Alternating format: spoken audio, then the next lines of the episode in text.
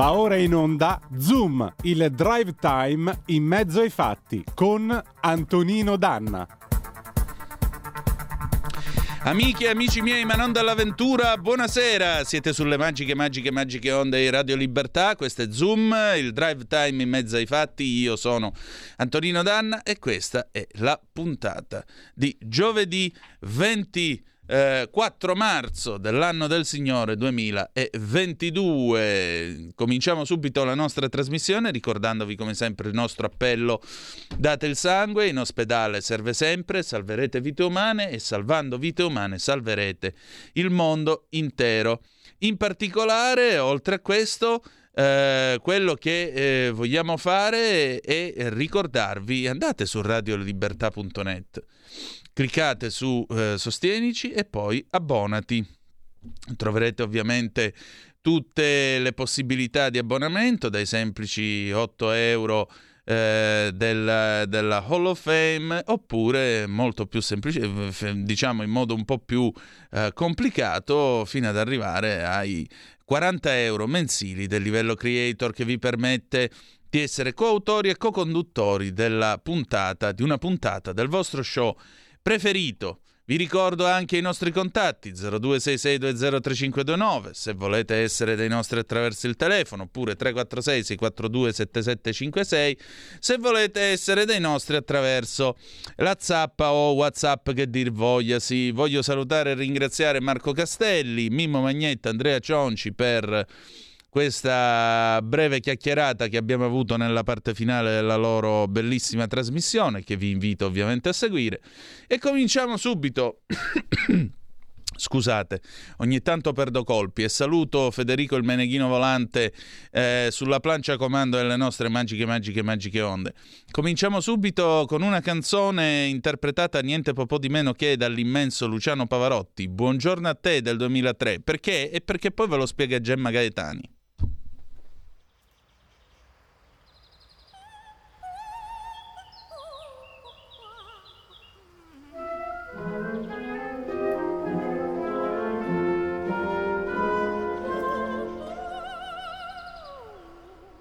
Buongiorno a questo giorno che si sveglia oggi con me. Buongiorno al latte e al caffè. Buongiorno a chi non c'è. E al mio amore buongiorno per dirle che lei, che per prima al mattino vedere io vorrei. È un giorno nuovo e spero che sia buono anche per te.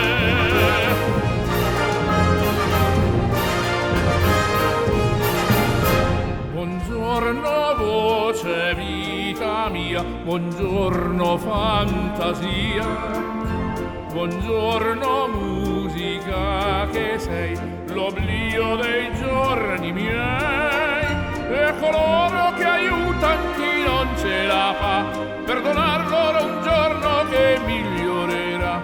È un giorno nuovo e poi chissà se il mondo cambierà.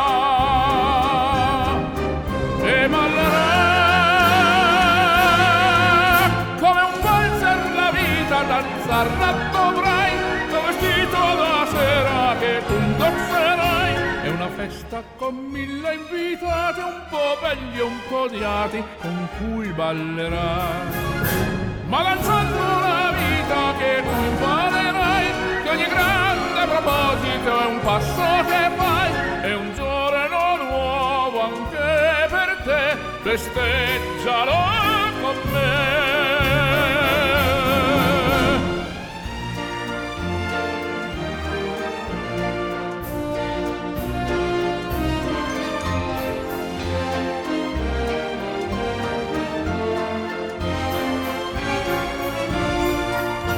Buongiorno cari figli miei, buongiorno a tutti voi. Pensate al giorno che verrà come una novità, ed un dono inatteso che v'arricchirà di una nuova esperienza che si può ballar. È un passo nuovo e un altro ancora, e il mondo cambierà.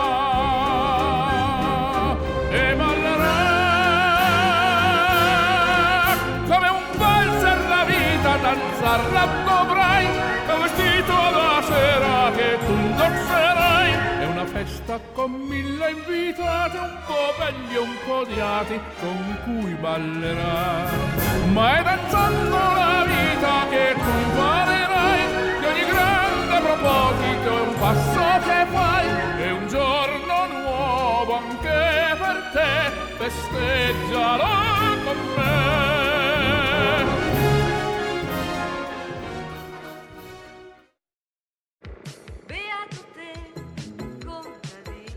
La ragazza di campagna con Gemma Gaetani. Sei forte perché sei più ricco di un re. E allora io veramente dovrei dire buonasera, buonasera a te, che sia una buonasera anche per te alla nostra Gemma Gaetani, ma il suo pezzo che è uscito appunto sulle pagine di Salute e Bellezza, Salute e Benessere della Verità lunedì, tratta della prima colazione. Ecco perché l'editoriale è stato affidato alla voce di Luciano Pavarotti. E tra l'altro io onestamente sono rimasto un po' sorpreso da questa tua intervista con Alain Locatelli sul cornetto vuoto alla margarina, perché uno legge questa intervista e dice non c'è pace manco la mattina quando uno si alza. Però andiamo con ordine, Gemma, ben trovata. Ma mi sente? Ciao, eccoti. Io devo battagliero già. Mi senti? Sì, ti sento perfettamente, vai. Sì, dopo. Ok, sono contenta. No, dopo mi dici cosa vuoi. Qui siamo battaglieri ormai su tutto, quindi dopo mi dici cosa non ti piace dell'intervista da Alain Locatelli, ma lo immagino però. Sì, abbiamo fatto questo pezzo della prima colazione, sì, perché sono appunto tante le persone che allora diciamo che questo proverbio colazione da re, pranzo da principe, cena da povero è appunto un vecchio adagio molto saggio, come succede quasi sempre alle cose appunto che sono tradizionaliste, che si rifanno all'antico, e lo è ancora di più oggi che la nostra colazione è diventata molto più calorica e quindi molto più grassa anche, però in modo non tanto sano rispetto a quello che si poteva mangiare in passato, perché ti ricorderai anche tu, io ricordo benissimo che la colazione di una volta, perché me lo raccontavano appunto, che la colazione di una volta era latte e pane, in Friuli latte e polenta, la polenta che avanzava dalla sera prima, che si rassodava un pochino, la mattina si usava come una specie di fetta biscottata morbida e si mettevano i tocchetti nel latte, si faceva questa specie di come si può dire, zuppa in un certo senso, e si mangiava così, ma ancora prima non c'erano neanche la polenta e il latte magari, e quindi si mangiava qualcosa che poteva essere appunto avanzato, disalato proprio la sera prima. Noi viviamo appunto nella società, nella civiltà del benessere ormai, e mangiamo troppo e molto spesso nei momenti sbagliati, e talvolta mangiamo male, quindi sarebbe importante recuperare questo adagio e fare una colazione molto ricca la mattina, decrescere un pochino per il pranzo e diciamo mangiare in modo molto parco la sera. Allora qui ci sono però due scuole di pensiero, nel senso che c'è chi effettivamente mangerebbe molto volentieri la mattina magari una colazione salata, come fanno per esempio, si fa nel mondo anglosassone, dove anche lì io ho visto con i miei occhi proprio mangiare al mattino fagioli, salsicce, ecco diciamo che dal mio punto di vista così per noi sarebbe un po' troppo, perché noi ci siamo comunque abituati non a fare un pranzo, diciamo a colazione, noi siamo abituati a mangiare, a bere un caffè oppure un cappuccino e affiancarci un dolcetto. Esatto. Quindi dovremmo innanzitutto dire a chi beve solo un caffè o solo un cappuccino che è troppo poco, che ci deve affiancare qualcosa,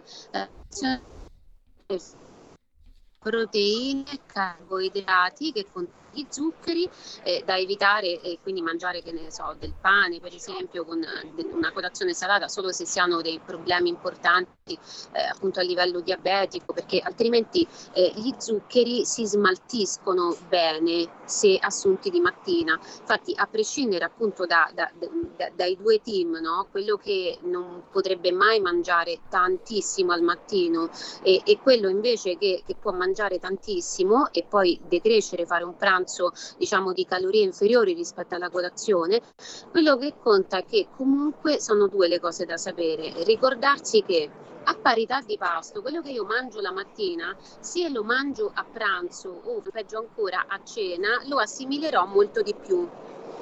Esatto.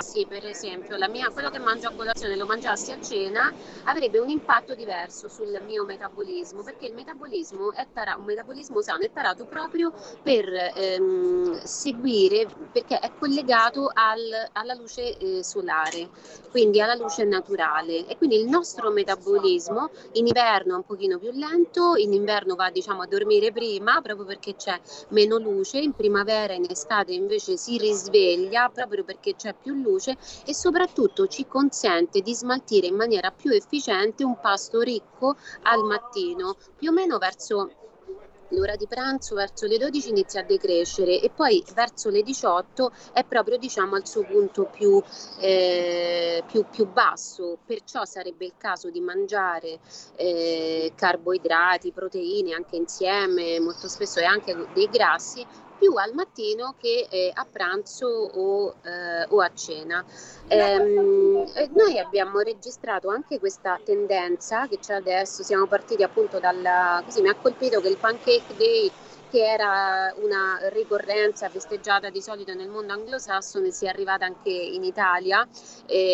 L'azienda Mulino Bianco adesso produce anche i pancake, e tanti ormai ci siamo, diciamo un pochino, volenti o nolenti, siamo globalizzati, quindi ormai certo. Sappiamo che cos'è un pancake, lo sappiamo fare anche noi, e quindi tanti magari invece di comprare la crostatina, la camilla, le tradizionali merendine italiane del Mulino Bianco, magari vogliono fare gli americani e si prendono il pancake. E quindi la tendenza è anche quella, oltre a non mangiare bene a colazione come si dovrebbe, la tendenza è anche quella appunto di mangiare cose diverse rispetto a quelle che sarebbero prettamente italiane, però sono tutte cose che si possono correggere, e ricordiamoci che almeno il 20% delle calorie quotidiane deve essere affidato alla colazione, per qualcuno anche di più fino al 40%, e quindi magari quel 20% va relegato al pranzo. Comunque sono cose molto importanti da sapere, e anche che, ecco, mi piacerebbe che gli ascoltatori si chiedessero insomma come fanno colazione loro, perché appunto la Nutrition Foundation of Italy ha anche spiegato che il 90% della popolazione dichiara di fare la prima colazione, però non sanno che non la fanno adeguata, perché la fanno adeguata soltanto il 30% delle persone che hanno risposto a questi sondaggi. Bere un caffè, bere un cappuccino non è fare colazione,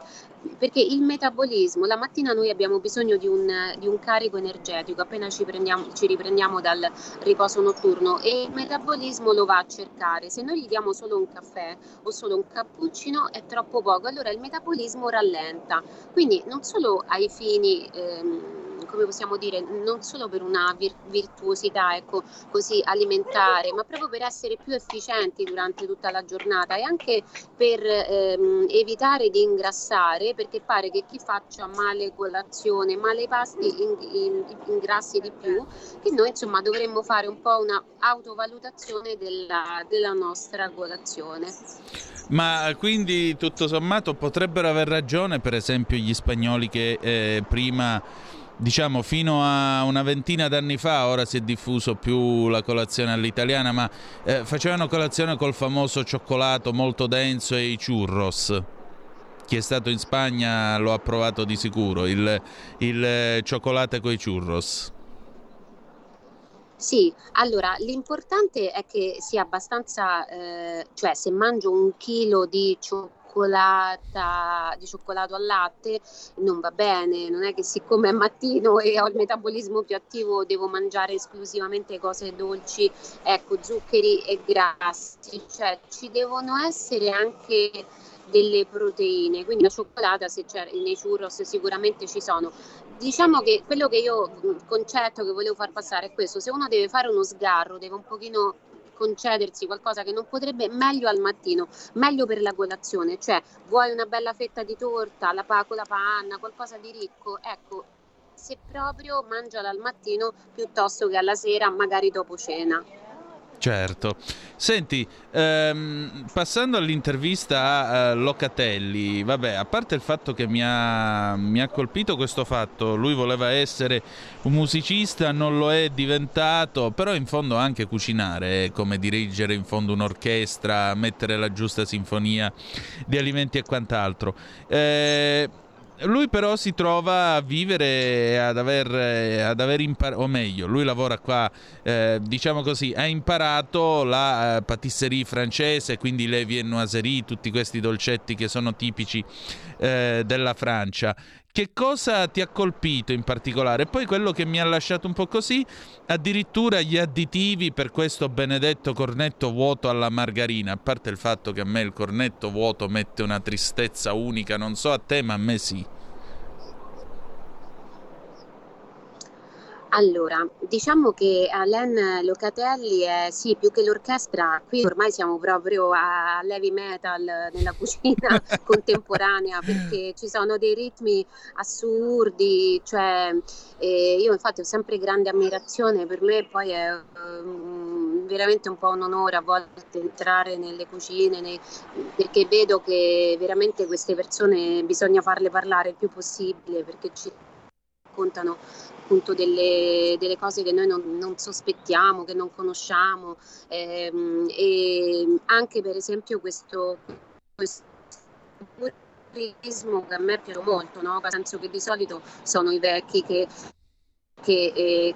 citano le regole e i giovani che le vogliono distruggere, in questo caso è il contrario, lui. E mi ha colpito sapere che se va un italiano che chiaramente pensa al cornetto all'italiana e non al croissant, entrando in un bar italiano e gli chiede di farcire il croissant, lui non glielo farcisce perché gli dice che deve abituare il suo gusto e deve educarlo, deve capire che il croissant non si può farcire. Ho spiegato che secondo lui il cornetto italiano è un po' un figlio minore del croissant,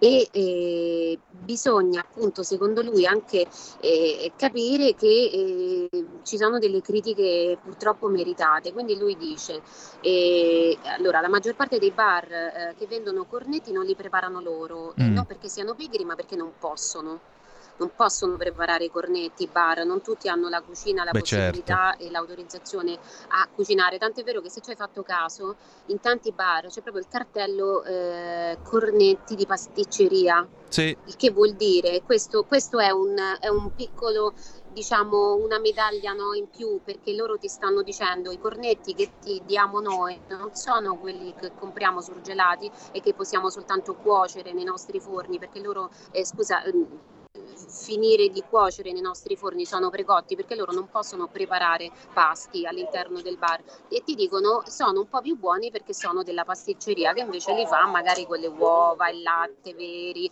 e non disidratati in polvere e così via. Quindi quello che dice Alain Locatelli è vero, molto spesso questi cornetti di produzione industriale non usano il burro ma le margarine. Poi lui parla di grassi idrogenati, va anche detto che adesso esistono margarine che non usano grassi idrogenati, però è anche vero che noi non è che possiamo andare al bar e chiedere, farci vedere gli ingredienti che ci sono indicati sullo scatolone dei cornetti surgelati che loro hanno riscaldato per noi, quindi noi non lo sappiamo, insomma diciamo che per un semplice motivo di prezzo, perché il burro costa di più rispetto a questi grassi che hanno una resa maggiore anche da punto di vista industriale, una resa tecnica, perché questi sono cornetti che vengono preparati, surgelati e poi saranno cotti chissà quando. Esatto. Se tu fai questo con un croissant col vero burro e lo lasci lì e 3 mesi, certamente surgelato, e la resa è diversa.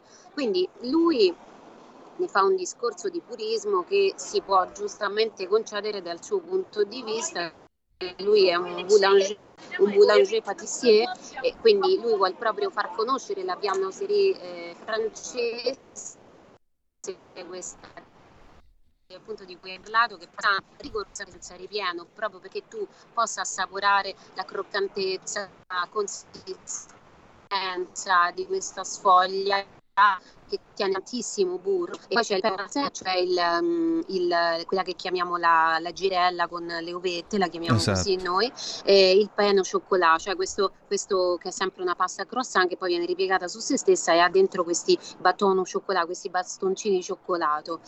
E lui dice il cornetto all'italiana è preparato quasi sempre con margarina, con uova e tanto latte che servono, che creano quindi un impasto diverso, più un impasto brioche, e per mascherare questo impasto che tu non puoi assaporare vuoto, infatti effettivamente il cornetto vuoto lo mangia soltanto chi deve stare un po' contenuto dal punto di vista delle calorie, altrimenti ci buttiamo tutti quanti sui cornetti ripieni con le creme. Ora, ammetto che io amo quello alla crema, la crema al pesto. Sì. Però anche lì effettivamente noi gli dobbiamo dare ragione. Se tu fai una crema pasticcera in casa sarà sempre diversa da quella che trovi nel cornetto anche di pasticceria, perché magari lì usano l'amido di riso che ha una resa migliore, non la farina. E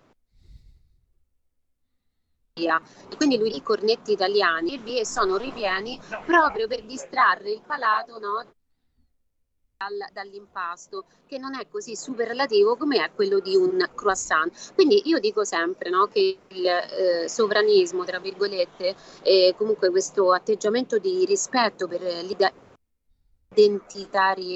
anche della cucina non è mai esclusivo delle cucine diverse dalla nostra, cioè molto spesso il sovranista, l'identitario, è uno che ama le tradizioni tutte, non solo le sue, che ama la tradizione in quanto tale. Quindi a me è sembrato che il suo sia un discorso di questo tipo, cioè io sono italiano però ho studiato la appunto viennoiserie francese, quindi vi dico come deve essere un croissant francese a regola d'arte, se volete ve lo faccio, se volete mangiarlo vi spiego anche, no? Fa anche un esercizio, diciamo, culturale, di cultura alimentare, che si mangia così. Se poi preferite il cornetto italiano lo trovate altrove e mangiatelo. Quindi è un discorso che a me comunque è piaciuto.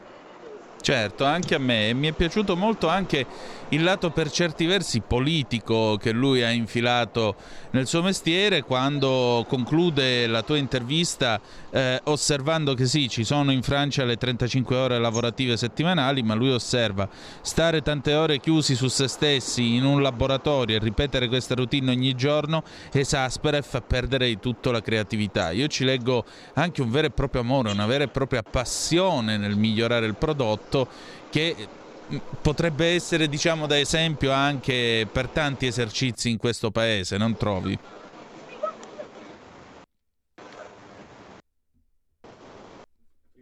Frizzata? Non so. Mi senti? Adesso io ti sento. Sì. Perché adesso ti eri bloccata un attimo. Preparare il panetto.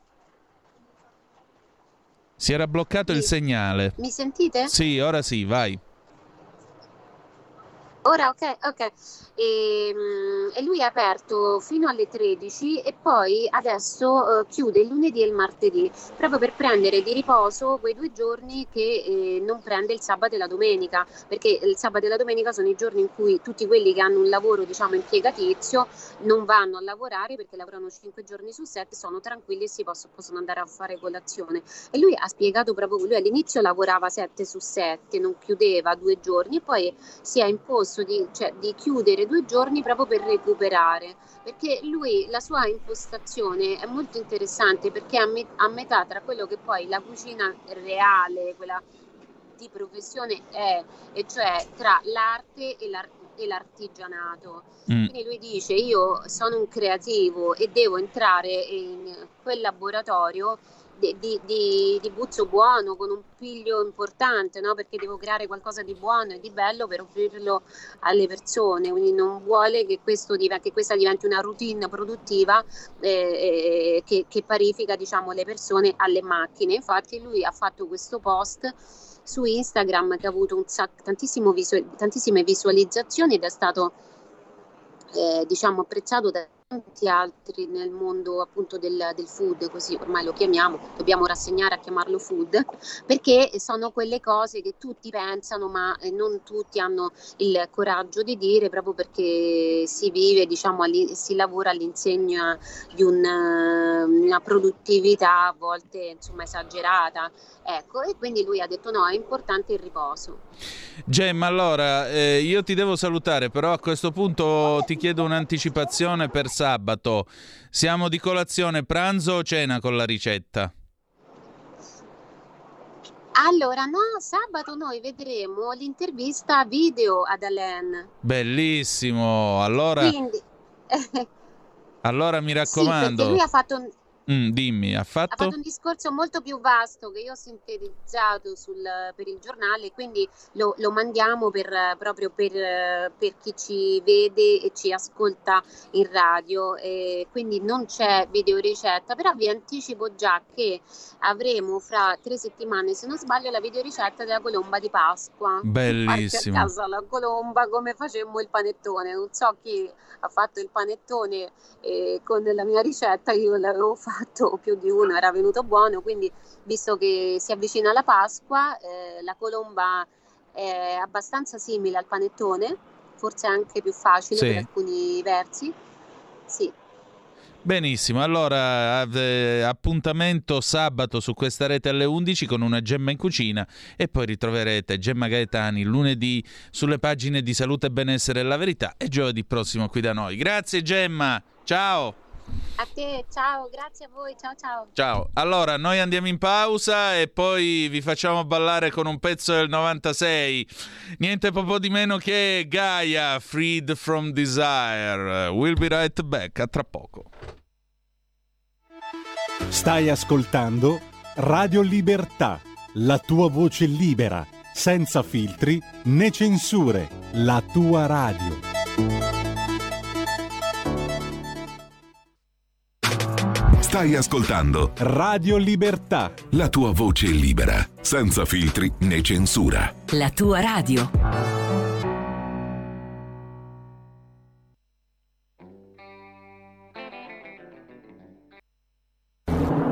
Il mondo di Tarkus, Gabriele Manzini e Sandro Roda in un viaggio attraverso la storia della musica progressive dalla nascita alle nuove contaminazioni. Ogni sabato dalle 21:30. La tua radio.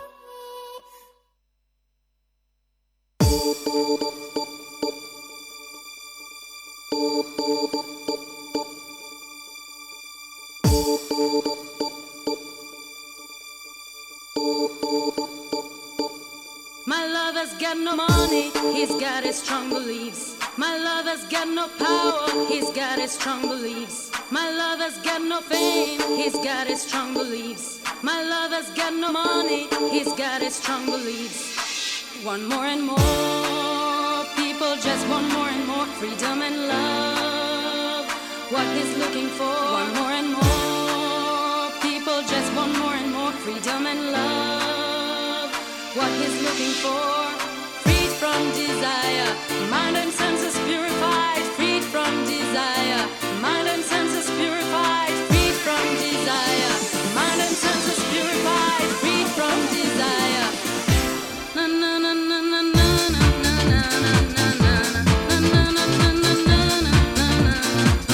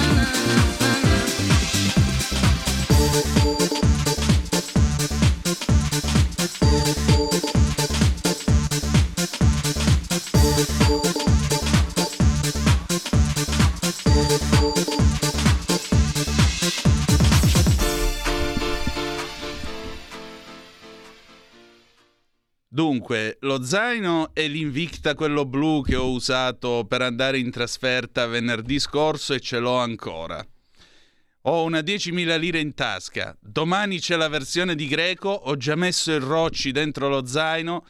Per i fogli di carta protocollo andiamo dal signor Camillò, che tanto quello che ho 100 lire, un foglio di carta di protocollo te lo dà.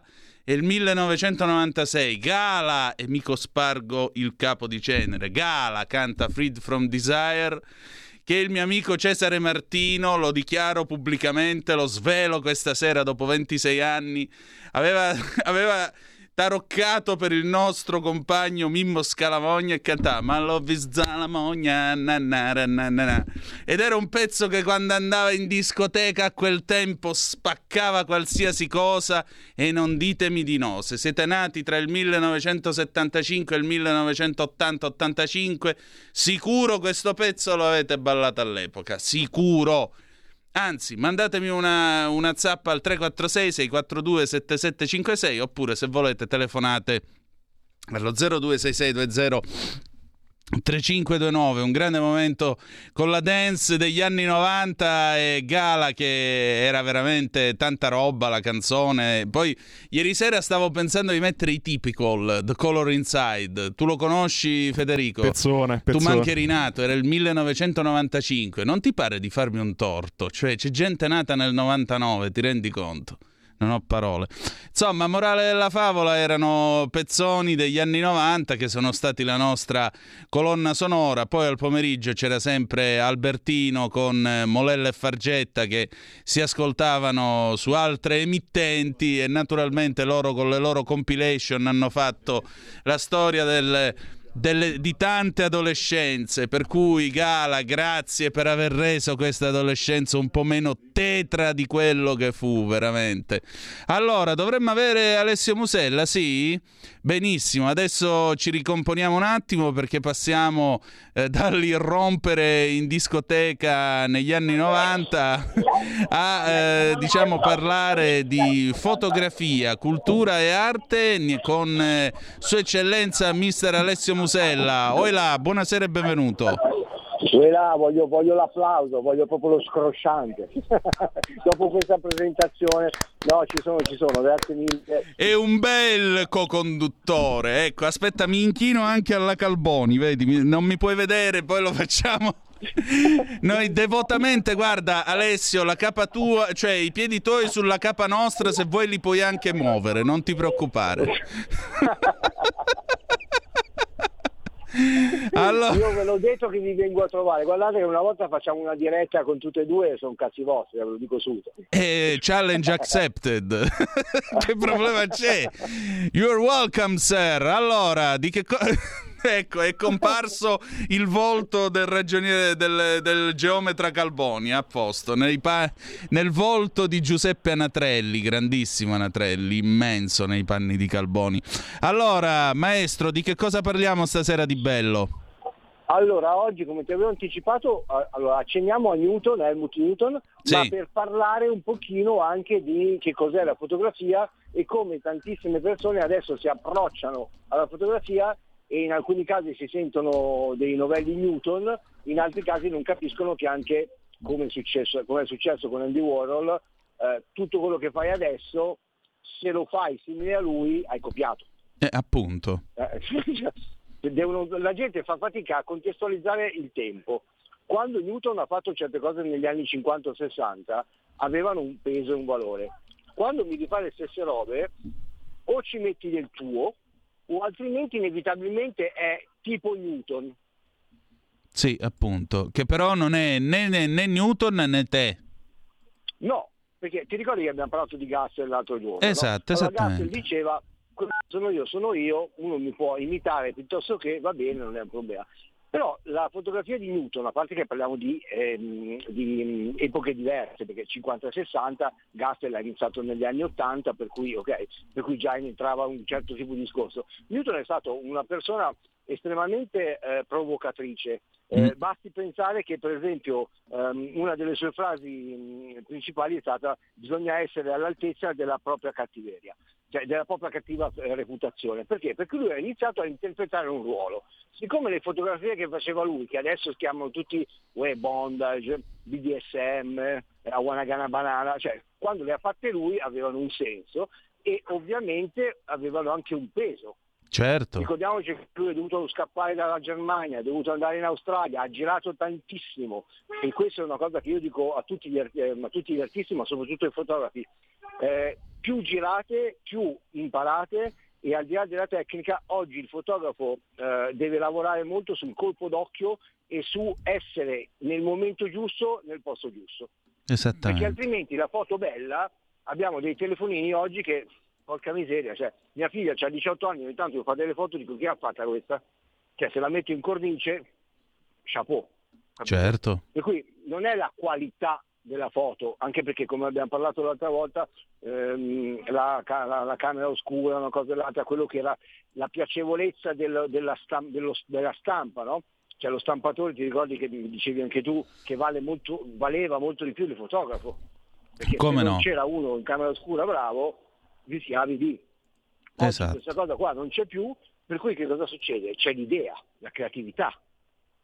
Esattamente. Quando parliamo di Helmut Newton parliamo di una persona che comunque anni 60, se tu pensi che il suo libro White Woman nel 1974 casualmente è stato tacciato di razzismo. White Woman. Beh, certo. Ma siccome lui si faceva forte del fatto di dire: mi vedete come un ragazzo cattivo, cazzi vostri, cioè, nel senso, dunque lo sono, poi non lo era nella realtà, però mi volete vedere così, e lui tutta la sua vita l'ha fatto così, per cui tutte queste sue bellissime foto di donne eccezionali in bianco e nero, molto sensuali, molto erotiche, ricordiamoci che le ha fatte in quegli anni. Esattamente. Adesso io vedo tantissime foto che si rifanno a lui, e per carità sono tutte anche belle, Nessuno dice niente, però non inventi niente. No, assolutamente no. Ma ora Woody Allen diceva che bisogna pur sempre scegliersi dei modelli, però è altrettanto vero che una volta scelto il modello dovresti metterci pure qualcosa di tuo. Invece c'è sempre questa idea di ritrarre, imitare qualcuno. È un po' un accontentarsi, però, perché vuol dire non avere il colore e il coraggio, non il colore, il calore, il coraggio di presentarsi o di provare a fare qualcosa di nuovo, di provare a dire qualcosa di nuovo. Ti pare? Di presentare qualcosa che di default è riconosciuto come gradevole, però non ti fa fare il salto di qualità. Perché ci sono tantissime foto in bianco e nero, come ti ho detto, belle, che non dici: sì, carina, però poi la compri? No. Allora, esatto. Oppure è qualcosa di particolare? No. Tra l'altro, una delle sue caratteristiche, lui odiava scattare in studio, perché lui partiva dal presupposto che la donna normalmente non trascorre la sua vita seduta, e comunque la posa davanti a un riflettore bianco diventa statica.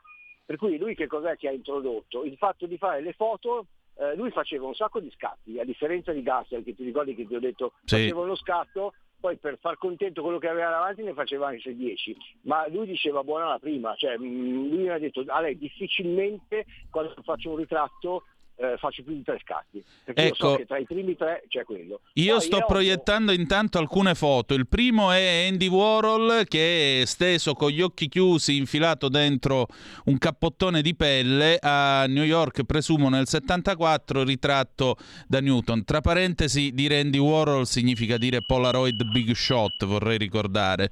Grandissimo, così ti voglio. Ragazzo!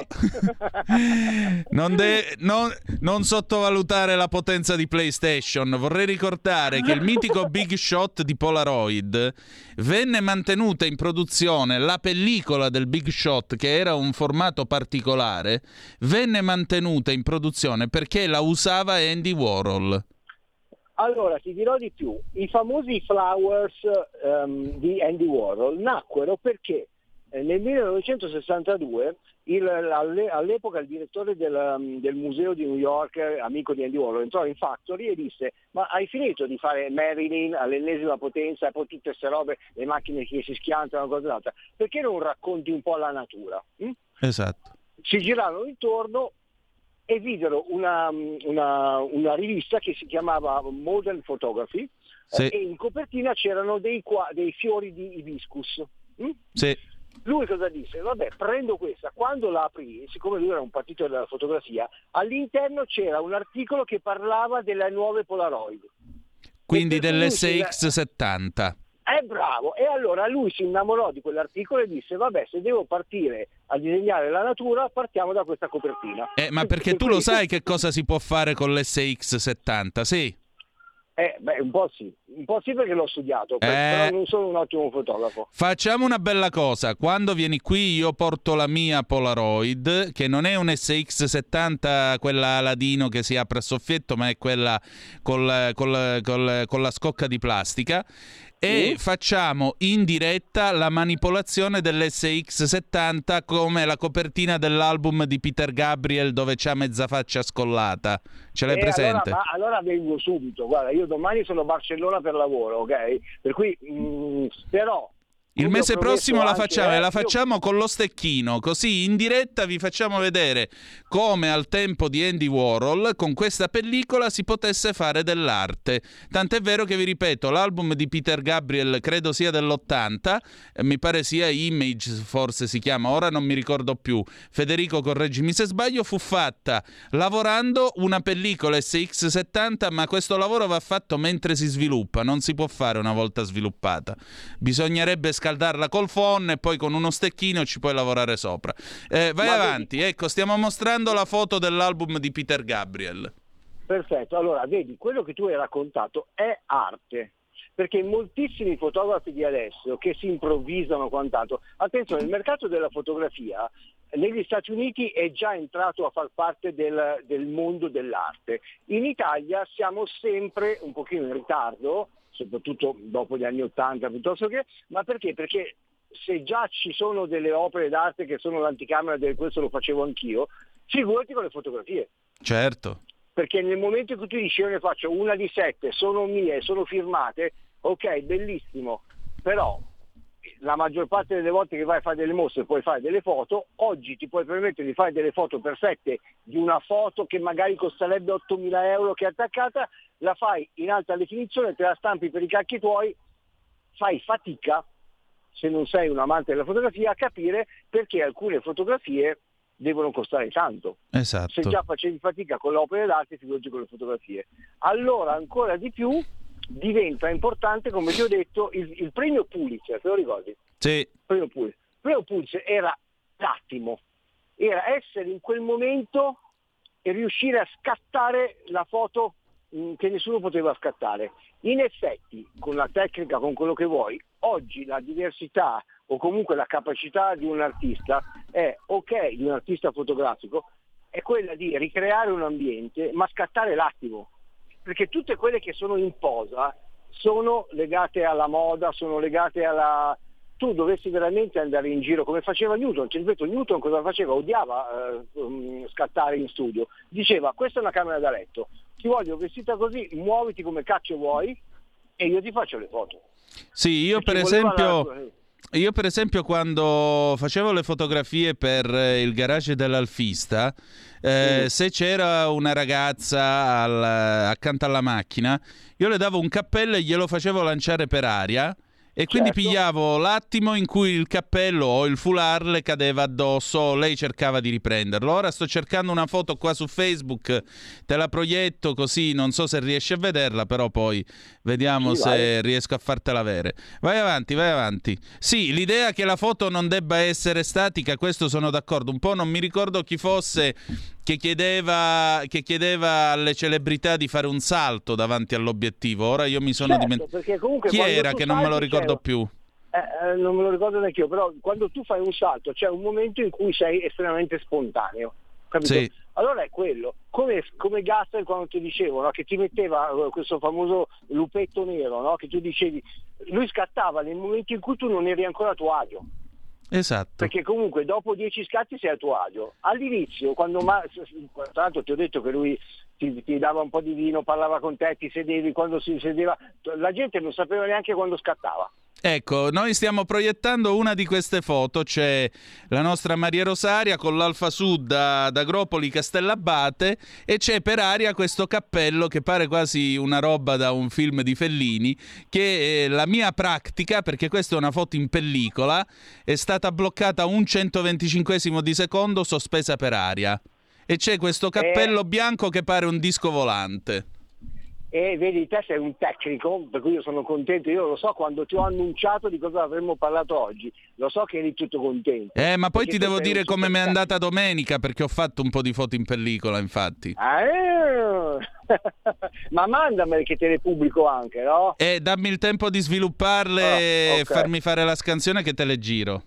Vabbè, scusate, questa era una cosa nostra, internostra. Sì, però... appunto.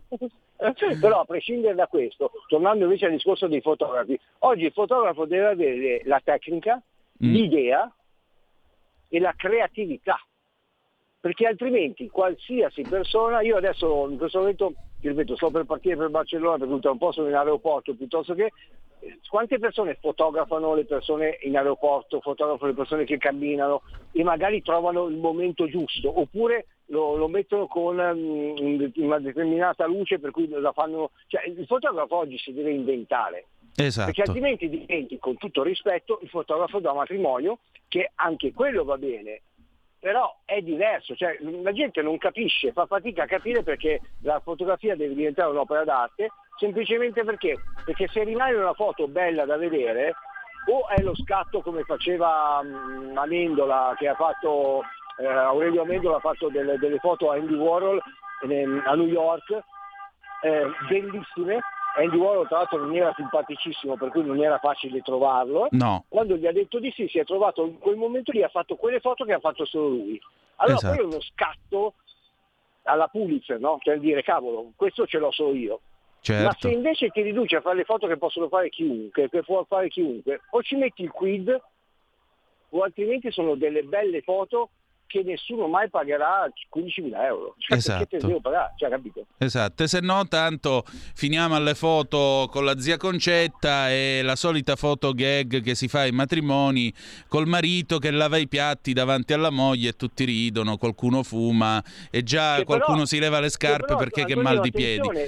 Attenzione, Dolce Gabbana Docet, quando ha fatto una valanga di campagne pubblicitarie provando di nuovo la loro sicilianità, per cui hanno messo insieme persone normali, perché la gente pensa, devo fotografare la modella, una cosa là. Sì, appunto. Alla fine la fotografia più vera è proprio quella della persona che non se l'aspetta. Esatto. Perché dalla modella, dallo studio, quella è una bella fotografia pubblicitaria, deve venire bene per forza. Esatto. Invece no. C'è una telefonata per noi, Alessio, la prendiamo subito. Pronto, chi è là? Sì, ciao Tonino, sono Pino da Lisbona. Grandissimo, eccolo. Saluto anche il tuo ospite. È molto interessante questa rubrica, perché io sono un amante della fotografia. Dai. Devo dire la verità, io ho 68 anni e già un po' di anni che però con la fotografia digitale così ho perso un po' di passione, diciamo così, no? Ecco, però io ho cominciato quando ero giovinetto, mi trovavo a Londra, sono un paio d'anni, e dove abitavo vicino c'era un fotografo che vendeva macchine usate. Mi ero comprato una bella S3 della Pentax. Salute. Ancora senza esposimetro, ok, tutta meccanica naturalmente, e cominciare a fare delle foto in bianco e nero con i rullini della Ilford, ancora dice. Ecco, e poi addirittura mi autocostruì un ingranditore, mi sviluppai delle foto da solo, fatto di quelle cose. E devo dire una cosa però, che naturalmente per fare delle belle fotografie, a mio avviso. Poi abbiamo anche comprato un bel libro di Feniger, che era a quei tempi un libro che parlava di un grande fotografo, non so se il tuo ospite lo conosce. E detto questo, però, io penso una cosa, che io ho fatto alcune fotografie di tutte le migliaia che ho fatto, anche diapositive, però ce ne sono solamente pochissime belle, a mio avviso, e sono quelle che ho fatto col coraggio. Mi esprimo meglio. Secondo me, per fare il fotografo, adesso non so oggi quali sono i parametri, però ci vuole anche un po' di coraggio. Tu devi andare in mezzo alla gente, andare nei posti e esporti in qualche modo, perché tu vai lì e dici: ma cosa vuole questo? Che mi foto? Chiaramente però devi anche un po' inserirti in ambienti. E poi comunque quello che dicevate prima, devi cogliere l'attimo. Io ho fatto una bellissima fotografia, ce l'ho ancora a casa, e andavo a Hyde Park, mi ricordo, c'era un vecchietto e si era posato un uccellino sulla spalla. Avevo un teleobiettivo, un 125, non era, però ho fatto una stupenda fotografia, guarda che ce l'ho ancora a casa, che è bellissima. È proprio l'attimo, devi cogliere là. Poi le fotografie più belle forse le fai senza fare troppe, con un 125esimo e con che ne so, con F56, no? Voglio dire, non è che devi fare. Poi è chiaro, poi quelle da studio, poi ci sono altre, è arte anche quella, però la fotografia, la passione è quella di fare la fotografia così al volo, a passare, ecco. Scusate, ma magari ho fatto un po' di casino. Ma guarda che tu sei un fotografo, Pino. Sono d'accordissimo con te, perché adesso col telefonino tutti si improvvisano fotografi. Invece io adoro quando vado in giro e vedo quelli con le macchine fotografiche, intanto perché pesano, hanno le robe, hanno Federico, scusami, pigli la valigetta, per favore, che gli faccio vedere una cosa a questi due adesso. Vai avanti, perché sono d'accordo con quello che state dicendo entrambi. Tra l'altro, se mi posso permettere, Pino, tu sei un fotografo, perché chiunque faccia il fotografo, o meglio abbia la passione per la fotografia, correggimi se sbaglio Alessio, lo sappiamo tutti, almeno noi altri che ancora ci affidiamo alla pellicola, lo sappiamo tutti che su migliaia di immagini, in realtà quelle che valevano davvero la pena alla fine della nostra esperienza con la fotografia, non diciamo fotografi perché non siamo io non sono certo Newton, ma alla fine le immagini che contano quante saranno? Una decina, forse non di più. O no? Ma assolutamente sì, ma attenzione, però, come diceva il nostro, non mi ricordo come ti chiami, Pino. Hai detto delle cose, allora, quando tu sei in giro è giustissimo, poi tu mi hai detto Londra, mi hai detto, cioè io ho 50 anni, ho lavorato facendo l'architetto a Londra, a New York, a Jeddah, in Arabia Saudita, ho lavorato ovunque, e io, pur non essendo un fotografo, comunque avevo sempre la macchina fotografica dietro, perché ho sempre pensato che alcuni attimi, ancora adesso, noi abbiamo 40.000 fotografie nel telefonino, eppure io le cose che mi interessano le stampo tutte.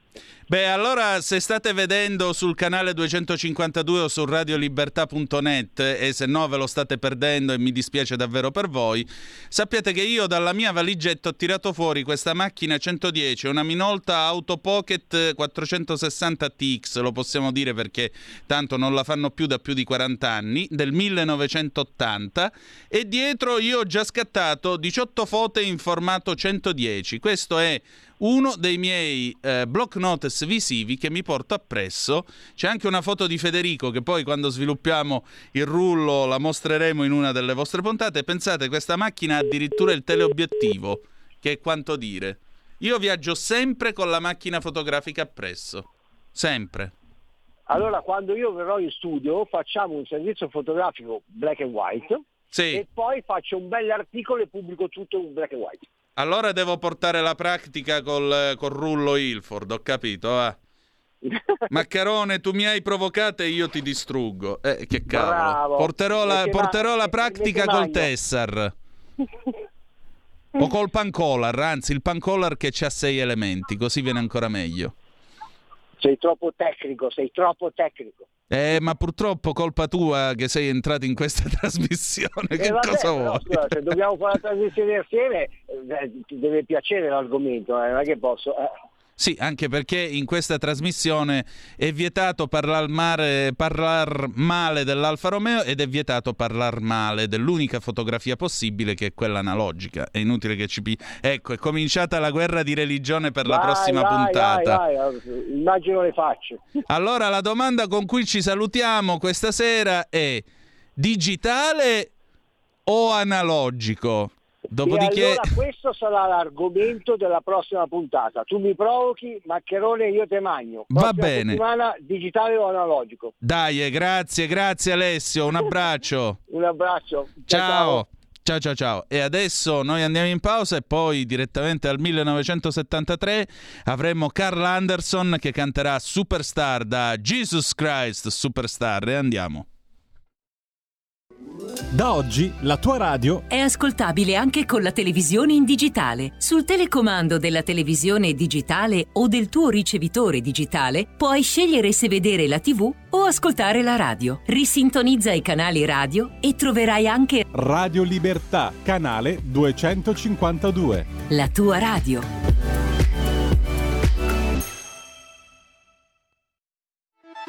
Stai ascoltando Radio Libertà.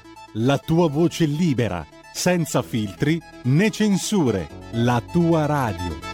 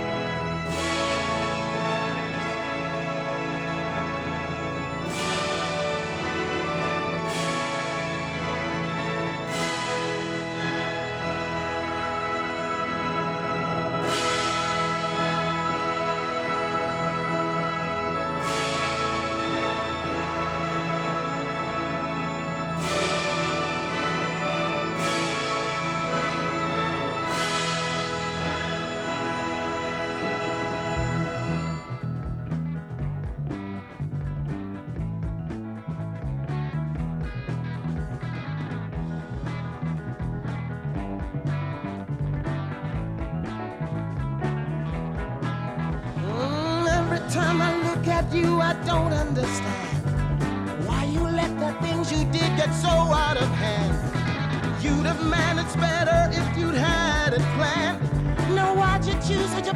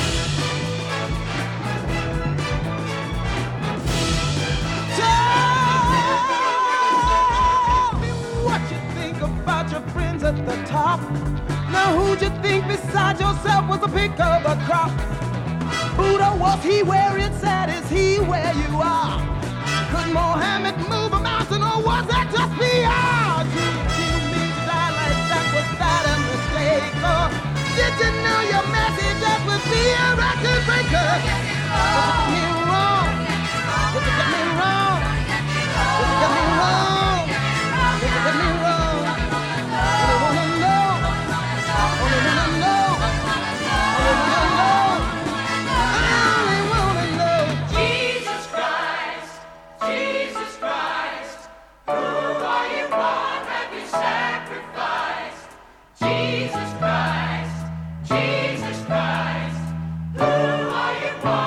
Happy Sabbath.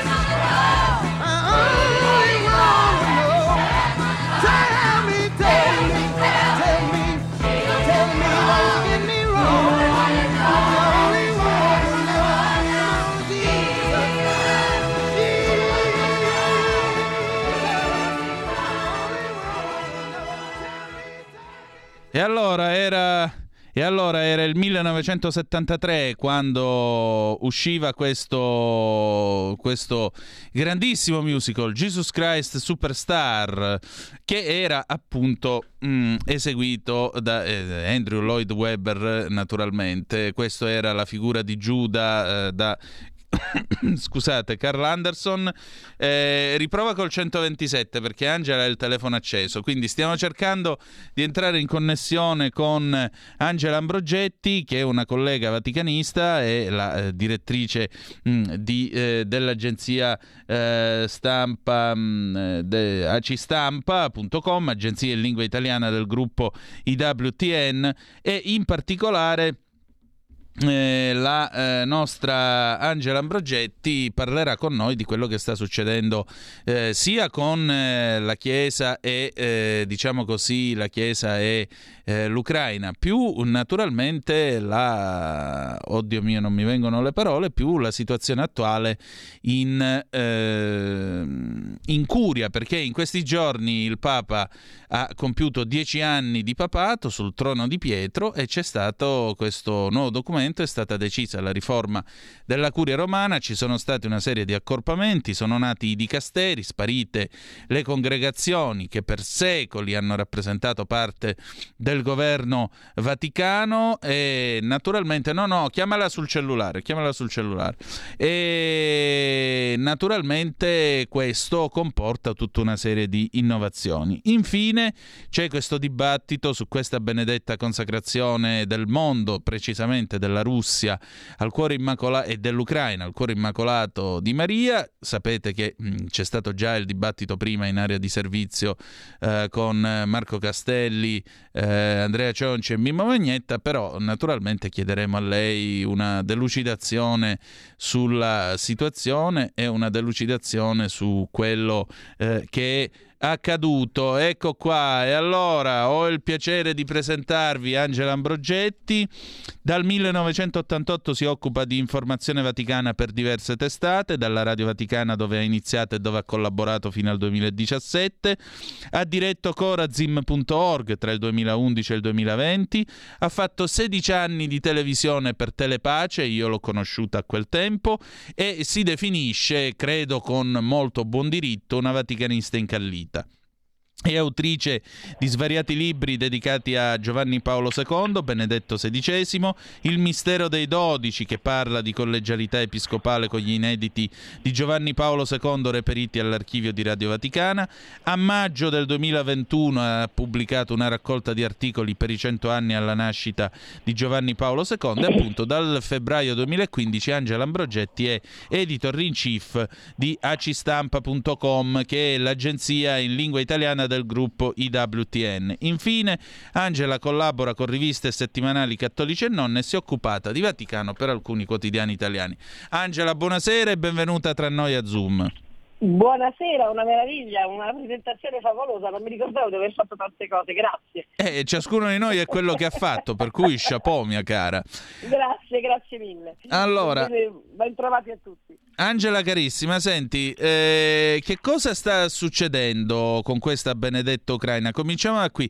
La Chiesa Cattolica, siccome Zelensky più volte ha ieri invitato il Papa a Kiev, ma soprattutto ha chiesto anche una mediazione, secondo te c'è lo spazio per un'attività diplomatica della Santa Sede, sì o no, in questa guerra?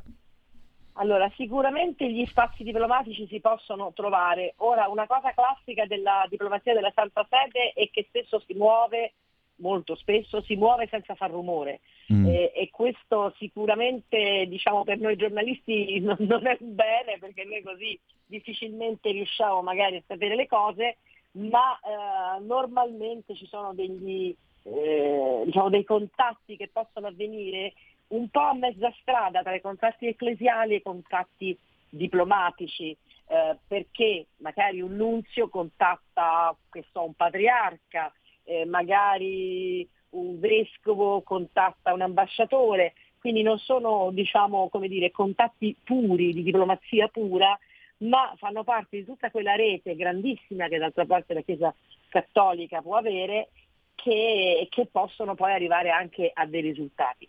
Certo, nella situazione con l'Ucraina, cioè la situazione con la Russia in questo caso, perché in questo caso si tratterebbe di fare un approccio a Putin e alla Russia, è molto difficile perché la Chiesa in Russia, la Chiesa cattolica non è ben vista, non ha grandi possibilità e grandi spazi, è una piccola chiesa. Interessante in questo senso anche il libro recentemente scritto da Monsignor Pezzi, che è il arcivescovo di Mosca, che racconta un po' del loro piccolo gregge e di come sono messi in Russia. Sì. Quindi bisogna passare per la Chiesa ortodossa e in questo caso passare per quei paesi dove c'è un nunzio che può lavorare un po' al fianco la Chiesa ortodossa per arrivare a Cirillo. Kirill sappiamo che anche lui non è una persona semplice. Papa Francesco ha voluto intensamente l'incontro a Cuba negli anni scorsi con quella dichiarazione congiunta di cui faceva parte anche l'Ucraina, ma che come immaginavamo ha lasciato il tempo che trovava, insomma. Esatto. Purtroppo all'epoca si gridarono storico, io ero un po' più così, come dire, attendista. E mi pare che oggi si capisce, sappiamo benissimo che Kirill e Putin sono legatissimi, sappiamo che la Chiesa ortodossa in Russia non è una Chiesa libera come è la Chiesa cattolica, che grazie a Pio XI ha quella libertà di avere quel piccolo corpo che tiene l'anima, eccetera, insomma. Senti Angela, ma questo fatto che in quella famosa e criticata omelia nella quale Kirill ha parlato di lotta al mondo dell'anticristo, al mondo del gay pride, ma soprattutto lui ha usato un'espressione che padre Spadaro ha trovato inquietante e in tanti abbiamo trovato inquietanti, diciamo noi che cerchiamo di seguire queste vicende. Questa è una guerra metafisica, ma è possibile che 1000 anni dopo le crociate nel cristianesimo debba tornare l'idea della guerra santa? Ma tanto metafisica non si sa neanche che cosa volesse intendere veramente, perché se vogliamo andare a esaminare che cos'è una cosa metafisica non sarebbe neanche una parola usata nella maniera giusta, quindi già fa capire il livello e il tono di questo tipo di discorsi. Sono discorsi populisti con tutto quello che ne consegue, perché quando si entra nel populismo qualsiasi sciocchezza ha senso. Lui è chiaro che chi deve sostenere Putin. Sappiamo che gli ortodossi, certi ortodossi, perché poi anche lì il mondo ortodosso è infinito, sappiamo che il mondo ortodosso russo e Kirill in particolare sono un po', si direbbe, un po' all'antica, nel senso che hanno questi accenti guerrafondai anche nelle loro cose, nella loro vita. Del resto questi toni di battaglia contro il modernismo, contro certe cose che sono pure giuste, cioè chi può dire che è bene il mondo della cultura gay? Nessun cattolico può dire che è bene il mondo della cultura gay, ma noi non facciamo una guerra, noi predichiamo l'accoglienza e l'ascolto. Esatto, che è la dottrina cattolica, distinguere l'errante dall'errore. Non è stata certo proclamata la guerra santa contro... Esattamente, solo che per il mondo ortodosso è proprio un mondo diverso, cioè dobbiamo anche metterci un po' nelle loro scarpe, nel senso che loro hanno una cultura tanto tanto diversa. Faccio un esempio che non c'entra niente ma può essere utile per comprendere. In questi ultimi anni di pandemia tutti noi occidentali abbiamo pensato che il vaccino fosse una cosa ragionevole e seria e non abbiamo messo di mezzo la fede, certo, tranne dei gruppi oltranzisti non meglio identificati. Per il mondo ortodosso, per molti, e lo vediamo anche adesso con i profughi che vengono dall'Ucraina, il vaccino non si faceva, e parlo anche di persone di livello culturale alto, perché bisognava mettersi nelle mani di San Giovanni, con tutto l'amore e il rispetto per San Giovanni. Cioè questa mentalità molto diversa dalla nostra ci dobbiamo mettere in testa che c'è, esiste. Esatto. E dobbiamo farci conti in qualche modo, ecco. Esattamente.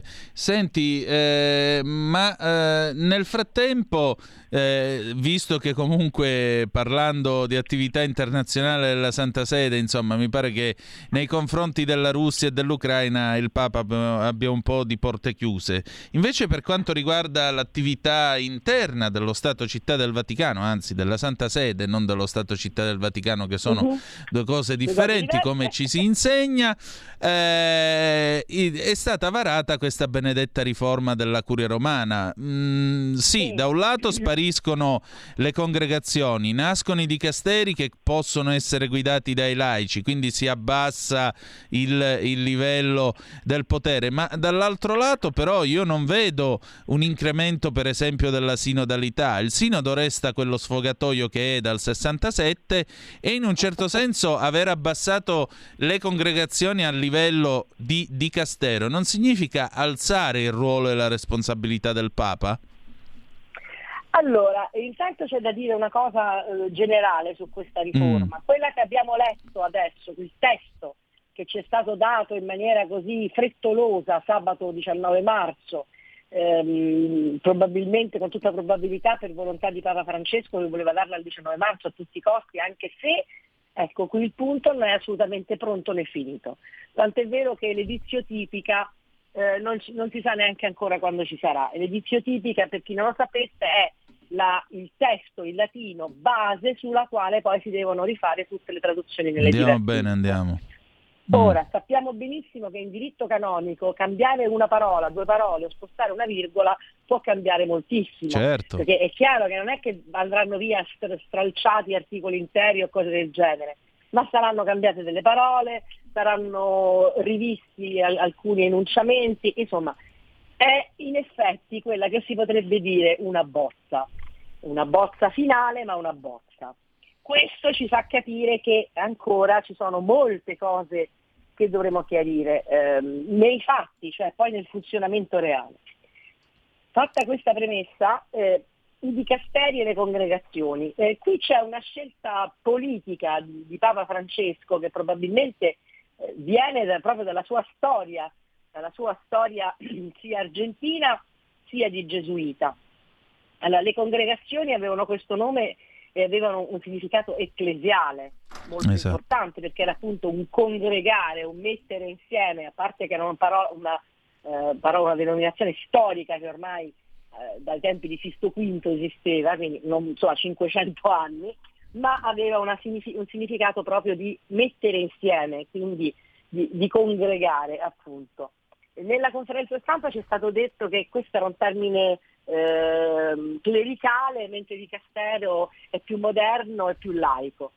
Mi sembra una spiegazione misera, se questa è veramente la motivazione, cioè è un'operazione di maquillage a questo punto, e fa venire in mente appunto a questo principio del ruolo dei laici. C'è sicuramente una voglia di dare più che più potere, io direi più operatività ai laici, perché se poi andiamo a vedere e a leggere veramente chi ha il potere, rimane sempre di più e sempre più solamente il Papa. Esatto. E questo alla fine è, perché a parte il fatto che c'è da chiarire un sacco di cose che non sono state ancora chiarite, perché la conferenza stampa sono state 1 ora e 40 di relazioni e mezz'ora di domande, quindi fatta nella maniera peggiore possibile, ma c'è da dire, poniamo il caso che un laico, donna, diventi prefetto della congregazione per i vescovi e si deve mettere a decidere sui vescovi. Esatto.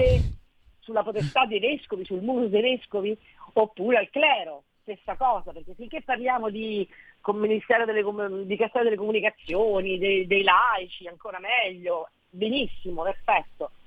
Allora a questo punto cos'è? È un maquillage, perché alla fine poi le decisioni vere importanti le prenderà sempre solo per forza il Papa, perché quando si parla di foro interno servono dei chierici. Certo. Quando si parla non c'è niente da fare. Ma poi l'altra domanda è: che ruolo avranno allora i cardinali? Il concistoro che cosa diventa?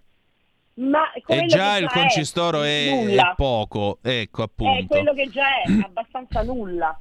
perché non mi pare che ci sia questa sinodalità e questa collegialità nelle pieghe di questa nuova riforma. Esatto, i cardinali li spediamo in giro nei posti più sperduti del mondo. Con la Curia Romana si incontravano, qui quando si incontrano solo ai conclavi? No, non si incontrano più. C'è un'idea di apparente, almeno, perché poi dobbiamo vedere appunto come sarà la versione definitiva, perché quindi su certe cose c'è ancora da rivedere. C'è un'idea apparente che si ascolti il basso, la Chiesa dal basso, e poi su quelle che sono già certi dati di fatto, certe azioni che di fatto esistono in varie parti, in varie chiese del mondo, si metta una specie di bollo tondo. Penso al sinodo sull'Amazzonia che ci ha portato e ci ha messo in evidenza che c'erano donne che di fatto facevano i vicari episcopali. Ecco, la Pachamama. Certo, tutto da vedere, tutto da capire, perché poi chi decide, scusate. Prego, salute. Chi decide la validità o meno, la capacità di queste persone, anche perché, ripeto, quando poi si comincia a trattare di foro interno, cioè detto più semplicemente di segreto confessionale, di sacramenti, di cose che riguardano i sacramenti, un laico come si mette? Esatto. Quindi... No, ma poi chi è che può decidere, appunto, come tu giustamente osservavi, chi è che può decidere la nomina di un vescovo sulla base dei dossier che vengono consegnati? Alla fine comunque dovrebbe essere sempre comunque il Papa che mette in chiaro, che decide sulle nomine dei vescovi. Cioè, il senso della Curia è che la Curia dovrebbe aiutare il Papa nel suo lavoro. Appunto. Il Papa, è chiaro che è il Papa che decide, che fa, che vede, che valuta una serie di cose riguardo alla Chiesa nel mondo, e la Curia lo dovrebbe aiutare a fare questo lavoro, però lo deve aiutare a fare un lavoro per conto del Papa, quindi cose che può fare un vescovo, un Papa, cioè un vescovo. Esatto, una persona formata appositamente per questo. E poi con un certo munus, con il sacramento del sacerdote. Esatto. Ripeto, è chiaro che quando parliamo di comunicazioni, di laici, di cose di questo genere, o di carità, va benissimo che ci siano dei laici, perché lì c'è poco da discutere su munus o altre cose di questo genere. Per esempio, il Dicastero della Carità ha un cardinale come prefetto in questo momento, avrebbe, mentre lì si può veramente mettere un laico. Appunto. O anche una laica, perché no, noi donne per queste cose organizzative, per dare una mano alla gente, magari siamo anche più brave. Quindi è una cosa un po'... Cioè, non si può fare di tutt'erba un fascio, dire dappertutto... Esatto. È giusto magari che da sotto il livello di segretari, cioè presidente, segretario, e dai sottosegretari in giù possono essere tutti laici, benissimo, perfetto, però chi porta un caso di coscienza al Papa che non può essere rivelato a un laico? Bella domanda. Cioè, è un problema vero. Abbiamo fatto questa domanda in conferenza stampa, hanno detto poi è ovvio che ci si regolerà di conseguenza sulla logica, ma allora che l'abbiamo fatta fare una Costituzione, abbiamo cambiato, buttato in soffitta la Pastor Bonus che funzionava benissimo, magari avrebbe avuto bisogno, esatto, di qualche ritocco, sicuramente di qualche aggiornamento, ma niente di travolgente, per fare una cosa che cambia alla fine che cosa cambia? Cambia una mentalità? Ma no, non nel senso bello che potrebbe essere anche buono, cioè pastorale, evangelizzatrice, più morale, cioè di conversione, perché la conversione non si ottiene dicendo che i preti che ci sono dentro gli uffici devono far dire le preghiere, manco dicendo a gente come quelli della Radio Vaticana, scusate chi è che vi ascolta ancora dopo aver fatto una riforma. Ecco, dopo aver fatto la riforma. Esatto, dopo aver fatto una costosa riforma. Dopo aver fatto una riforma, oppure appunto come c'è in questa Predicata Evangelium, che a un certo punto bisogna che i preti che sono nei vari uffici si prendano cura delle anime, pastorale, spiritualità, facciano dire le preghiere. Sì, vabbè. E dopo che abbiamo detto le preghiere, chi è che governa la Chiesa? sì, appunto. Qualcuno diceva you can't run the church on Hail Marys, non puoi governare la Chiesa solo con le Ave Marie, tal Marcinkus. Esattamente, e ovviamente io non ho assolutamente nulla contro le preghiere, anzi sono cresciuta in una radio vaticana in cui a mezzogiorno in punto, molto prima di Papa Francesco, a mezzogiorno in punto dagli altoparlanti della Radio Vaticana partiva la recita dell'Angelus. Ecco. Quindi non è che è una novità che tutta la curia a mezzogiorno normalmente si ferma per pregare l'Angelus. Esatto. Non è proprio una novità, si fa da sempre, ma comunque da molto tempo. Ripeto, ci sono anche delle cose interessanti, ci sono sicuramente un tentativo di rendere forse qualche cosa meno burocratico, di avere più uno spirito, però alla fine della fiera la domanda è: ce n'era veramente bisogno? Bella domanda. Secondo me no, secondo me con queste premesse no. Angela, un'ultima domanda perché l'orologio purtroppo ci corre appresso. Sì. Allora, il 25, cioè domani, il Papa fa questa benedetta consacrazione di Russia e Ucraina al cuore immacolato di Maria. Io osservavo che nel 2001, dichiarazione ufficiale di Bertone, non ancora cardinale, e Sor Lucia dos Santos, nell'84 la consacrazione era stata fatta da Wojtyla e la consacrazione era stata accetta al cielo, dichiarazione di Sor Lucia, non me la sto inventando io, come tu mi insegni. Allora, se le cose stanno così, Bertone 20 anni fa ci ha raccontato balle, o qui come al solito la Chiesa si sta impasticciando su Fatima? Perché al tempo ricordo un amico versato in queste cose che disse: non sono riusciti ad andare con i piedi di piombo. Allora, io credo una cosa, per quello che posso anche sapere io, perché poi comunque non è che le consacrazioni al cuore di Maria si fanno una volta per tutte e poi non si può fare più. Quella era buona, funzionale, infatti i papi ne hanno fatte diverse negli anni. Questo sta a indicare che non è una cosa che si fa una volta per tutte come il battesimo e poi finisce. Essendo più qualcosa che attiene, proprio come diceva Fatima, al pentimento e alla conversione, probabilmente l'idea di farne, tra virgolette, di farne un'altra non è male per niente, ecco. O il tempo di pace promesso dopo la consacrazione è finito invece, e quindi siamo già ai segreti di Medjugorje, se c'è questo legame. Diciamo, qui non mi bastano 2 minuti, insomma, voglio dire, qui entriamo cioè è ancora attuale il gesto dell'84, è ancora un gesto attuale. È a Fatima stessa che la Madonna ha chiesto di consacrare la Russia. Questa è una richiesta continua. Quella è stata accettata, ma non vuol dire che sia, come dire, conclusiva. Certo. Il legame tra pace, misericordia, volontà di Dio è un continuum. D'altra parte, anche Pio XII aveva fatto la consacrazione al cuore della Russia. Quindi si rinnovano, si ripetono. Chiediamo ancora in ginocchio a Maria, tramite la nostra conversione, l'intercessione di essere nel cuore di Maria, di affidare queste popolazioni al cuore di Maria.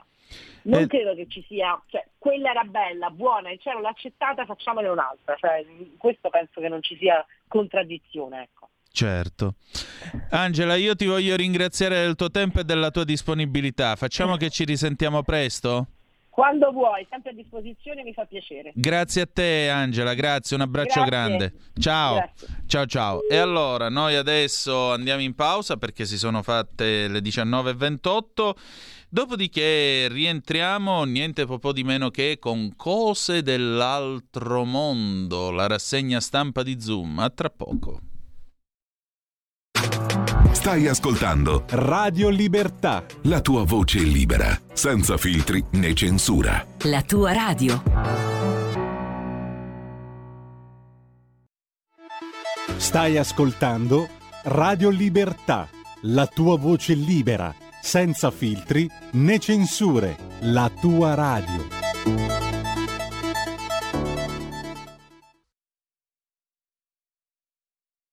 Il valore della democrazia. La mia opinione è che alcune ideologie siano esangui, mentre invece, se si può chiamare ideologia la democrazia, in questa io continuo a credere, perché non riesco a rappresentarmi, a raffigurarmi nessun sistema che sia migliore di questo.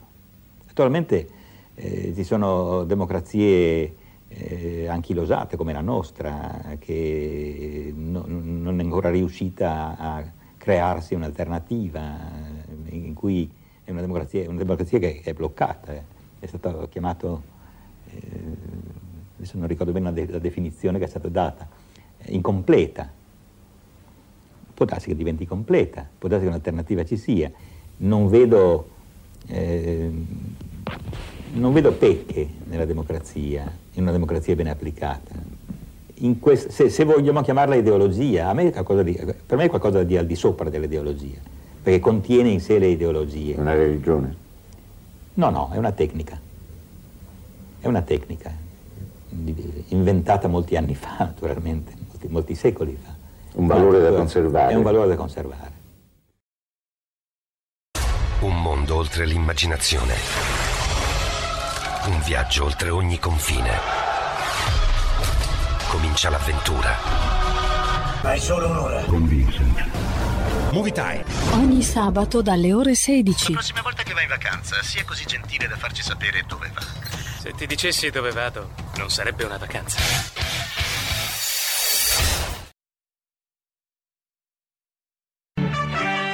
Cose dell'altro mondo. La rassegna stampa estera di Zoom. E preceduti da Lilli Burlero, eccoci qua con Cose dell'altro mondo, la nostra rassegna stampa. Apriamo con la BBC. La NATO non è mai stata più unita di adesso, dichiarazione di Joe Biden. Il presidente Biden ha dichiarato sostanzialmente annunciato nuove sanzioni su altri 400 individui ed entità, inclusi più di 300 membri del Parlamento russo, oligarchi e compagnie, aziende di difesa. Biden ha anche dichiarato che la NATO non è mai stata più unita di oggi, che è l'opposto di quello che Putin si aspettava succedesse. Se la Russia utilizzerà delle armi chimiche, gli Stati Uniti risponderanno, e la natura della risposta dipenderà dalla natura dell'uso. Quindi questo mi sembra un nemmeno tanto velato messaggio mafioso in codice: stai attento che le supposte nucleari le abbiamo pure noi. Biden ha reso chiaro ha rappresentato chiaramente al presidente cinese Xi Jinping che metterà in significativa difficoltà le sue relazioni economiche con Stati Uniti e Unione Europea nel caso in cui dovesse aiutare la Russia. Il presidente americano ha anche dichiarato che gli piacerebbe vedere la Russia rimossa dal G20, ma se questo non è possibile, allora dovrebbe entrare l'Ucraina in qualità di osservatore. Infine ha sottolineato che le nazioni occidentali devono stare totalmente e rigorosamente unite. Dalla parte di Mosca, il ministro degli esteri, in particolare il Ministero degli Esteri di Mosca, ha dichiarato che la decisione di continuare a supportare Kiev dimostra che l'alleanza occidentale vuole la prosecuzione della guerra. La dichiarazione del ministero arriva da un report dell'agenzia stampa RIA Novosti. La dichiarazione in particolare sottolinea che l'Occidente sta seminando un terribile raccolto dalla sua decisione di armare l'Ucraina, cosa che ha incoraggiato il governo ucraino a utilizzare la forza contro le enclave separatiste supportate dai russi nell'Ucraina orientale. La Russia ha precedentemente affermato che la popolazione nelle enclave separatiste si sono trovate davanti a un vero e proprio genocidio. Andiamo a vedere l'NPR, NPR.org, la radio americana. In America invece tiene banco il problema della dichiarazione, dell'assegnazione del sesso. C'è la storia di questo ragazzino, anzi di questa ragazzina, Grayson Briggle, che però fin dalla sua nascita, fin da quando aveva 3 anni, ha dichiarato, pur essendo fisicamente una femmina, di essere un ragazzino, e in particolare ha continuato a insistere sui capelli tagliati corti e gli abiti da maschietto. Quando ha cominciato la scuola elementare, sua madre gli ha chiesto: sei mio figlio? La risposta è stata: sì, per cui tutta la famiglia, gli insegnanti, la scuola, gli amici, persino il parroco, il loro pastore, tutti quanti ritenevano che fosse, lo hanno considerato un maschietto. Ora ha 14 anni, ma il partito repubblicano texano, dove lui o lei vive, alla fine di febbraio, a pochi giorni dalle elezioni primarie, il governatore repubblicano del Texas, Greg Abbott, ha emanato una dichiarazione secondo la quale l'affermazione dell'identità gender per i bambini trans dovrebbe essere considerata un abuso sessuale, cosa che naturalmente Brigol, la famiglia Brigol, diciamo così, ha contestato e continua a contestare duramente. Andiamo a vedere la Deutsche Welle dalla Germania. Ucraina, i leader occidentali si incontrano nel momento in cui la guerra inizia il suo secondo mese. Gli alleati della NATO si sono accordati per rafforzare le difese orientali, mentre i leader del G7 hanno avvisato la Russia contro l'uso di armi chimiche in Ucraina. Il presidente degli Stati Uniti Joe Biden ha sottolineato e raccomandato l'unità tra gli alleati. Quindi in particolare Biden ha dichiarato appunto che la NATO è molto più unita di prima, proprio a causa dell'invasione in atto della Russia. Ha dichiarato di essere determinato non soltanto a sostenere gli attuali sforzi in Ucraina, ma anche, diciamo, nel proseguirli e potenziarli. Durante il discorso ha annunciato oltre 2 miliardi di aiuti in dollari di aiuti militari per l'Ucraina e $1 miliardo in assistenza per gli ucraini che sono stati colpiti dalla guerra. Per quanto riguarda i negoziati in corso tra Ucraina e Russia, Biden ha dichiarato che infine è Kiev che deve decidere se cedere oppure no del territorio alla Russia. E inoltre ha sottolineato che gli Stati Uniti d'America risponderanno nel caso in cui dovessero essere utilizzate armi chimiche da parte dei russi in Ucraina. Andiamo a vedere la TASS, l'agenzia stampa russa, che da Mosca però sottolinea una cosuzza, cioè la NATO non dispiegherà truppe in Ucraina proprio per evitare una guerra con la Russia. Questa è una dichiarazione del segretario generale della NATO, Jens Stoltenberg, che ha sottolineato come il dispiegamento di truppe NATO in Ucraina rappresenterebbe uno scontro militare diretto con la Russia. La NATO non invierà alcuna forza in Ucraina, dal momento che questo porterebbe a un conflitto di larga scala con la Russia. Questo è stato dichiarato dal segretario generale della NATO, Jens Stoltenberg, il quale ha affermato: allo stesso tempo abbiamo la responsabilità di assicurare che il conflitto in Ucraina non divenga una guerra totale tra la NATO e la Russia, rispondendo a proposito della proposta polacca di inviare una missione di peacekeeping in Ucraina. Noi non dispiegheremo delle truppe sul terreno in Ucraina, perché l'unico modo per fare questo è essere preparati a un conflitto totale in grande stile contro le truppe russe. La NATO inoltre non permetterà una maggiore escalation del conflitto in Ucraina e non permetterà un combattimento contro la Russia, cosa che invece porterebbe naturalmente al dispiegamento di truppe NATO sul territorio ucraino.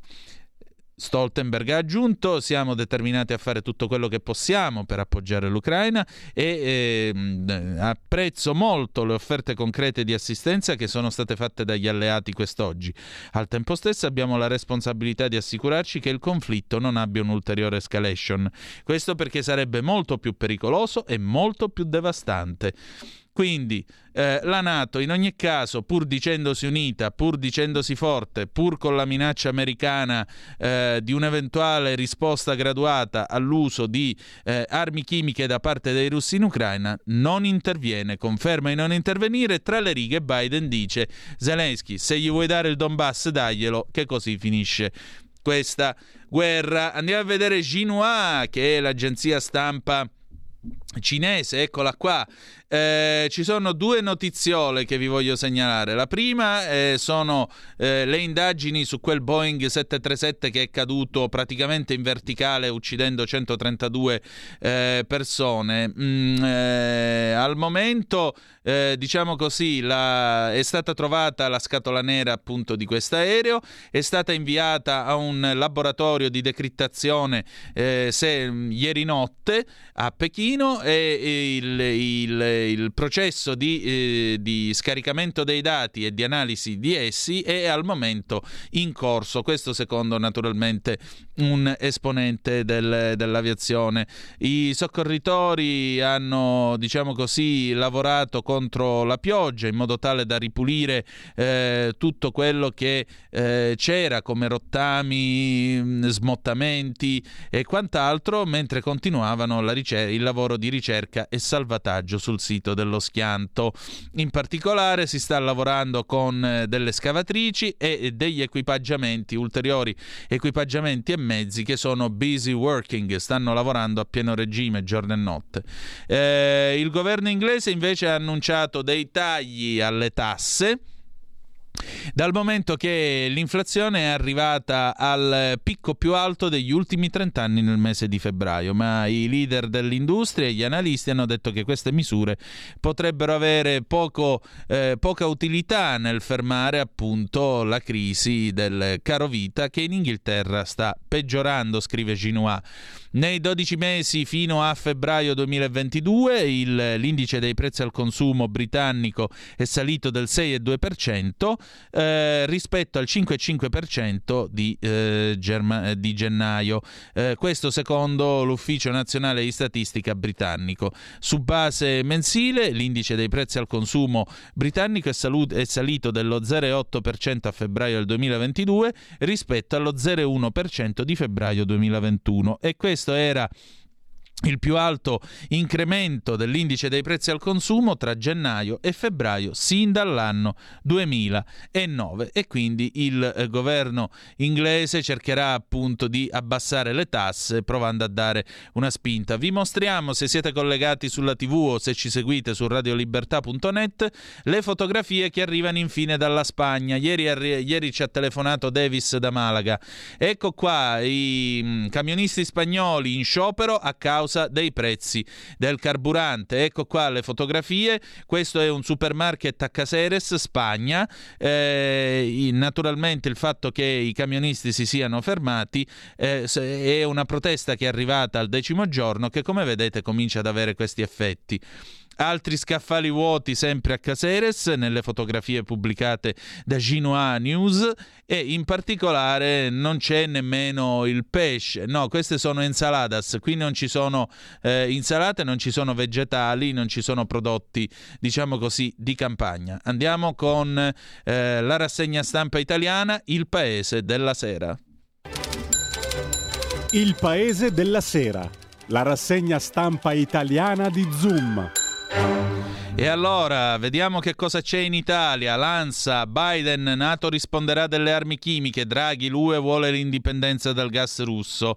NATO, più armi all'Ucraina, anticarro e droni, Zelensky alla NATO accusa Mosca di usare armi al fosforo, chiede aiuti militari senza restrizioni. Kiev invita il mondo a scendere in piazza contro la guerra un mese all'inizio del conflitto. Organizzazione Mondiale della Sanità, 1.000 ospedali sulle linee del fuoco, sotto controllo la maggior parte dell'incendio sviluppatosi nell'area vicina alla centrale di Chernobyl. Il Papa, una pazzia aumentare la spesa per le armi al 2%, mi sono vergognato. Ucraina, Anonymous hackera la banca centrale russa. Infine, il ministro Lamorgese, 67.000 arrivi in Italia, il flusso decresce. Washington annuncia nuove sanzioni contro la Russia, batte ancora l'ANSA. Mosca accusa, scoperti 30 laboratori biologici in Ucraina. G7, pronti ad adozione ulteriori sanzioni. Stop a vendita di oro della Banca Centrale Russa. NATO, dislocamento di militari in 4 paesi dell'Est. Approvata la risoluzione dell'ONU, la Cina si astiene, no dalla Russia. L'Assemblea Generale generale dell'ONU ha adottato la risoluzione proposta dagli occidentali sulla situazione umanitaria in Ucraina, che chiede l'immediata cessazione delle ostilità da parte della Russia, in particolare di eventuali attacchi contro civili, l'accesso umanitario e la protezione dei civili, del personale medico, dei giornalisti e degli operatori umanitari. Andiamo a vedere l'ADN Kronos che apre anch'essa con la guerra, ovviamente, Ucraina, Biden, armi chimiche Russia, se le userà risponderemo, come già diceva la BBC, a Zelensky daremo sostegno crescente, da USA armi anticarro e droni. Blinken annuncia nuove sanzioni a Mosca. Ucraina-Russia, Draghi, pronti a inasprire le sanzioni se necessario, ribadita l'impossibilità di una fly zone UE e NATO. E poi c'è l'approvazione all'ONU appunto della risoluzione per la difesa, per la soluzione umanitaria e i corridoi umanitari in quel dell'Ucraina. Infine l'AGI. Draghi, le sanzioni funzionano ma pronti a inasprirle per raggiungere la pace. Il premier dopo il vertice NATO e G7, straordinaria unità contro la Russia, nessuna condanna alla Cina ma ora contribuisca a una soluzione. Il gas in rubli è una violazione contrattuale. Infine ribadisce nessun coinvolgimento di NATO-UE per la no-fly zone.